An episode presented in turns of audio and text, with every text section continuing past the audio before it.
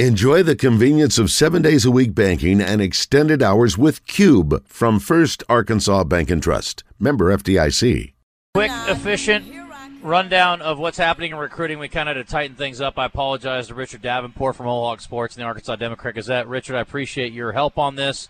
We have to move around for the AD of the year, and Hunter Yurachek will join us in the slot you normally uh, sit in. So I appreciate you moving to the 10 o'clock hour. But uh, let's dive right in and Arkansas working it, including uh, some defensive linemen that are attracted or interested in Arkansas, apparently.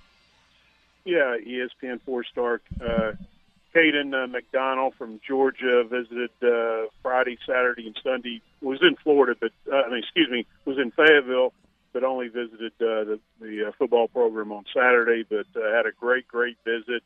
He and his mom uh, were exceptionally impressed. Uh, with the program, Coach Pittman, and uh, just the coaching staff in general. They, they were just just in awe. They they they. Uh, I don't think they could have had a better visit. So I think you're going to see them again come come come uh, maybe this summer or in the fall.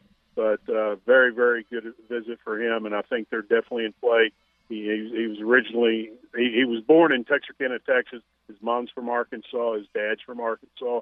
A lot of families still in the state. So uh, day for Arkansas there. I like this DJ Lagway. What do you think? Uh, what was his visit like? Any chance there? Yeah, I really think so. He's a 2024 uh, quarterback who's uh, considered the number one dual threat prospect in the country at his position.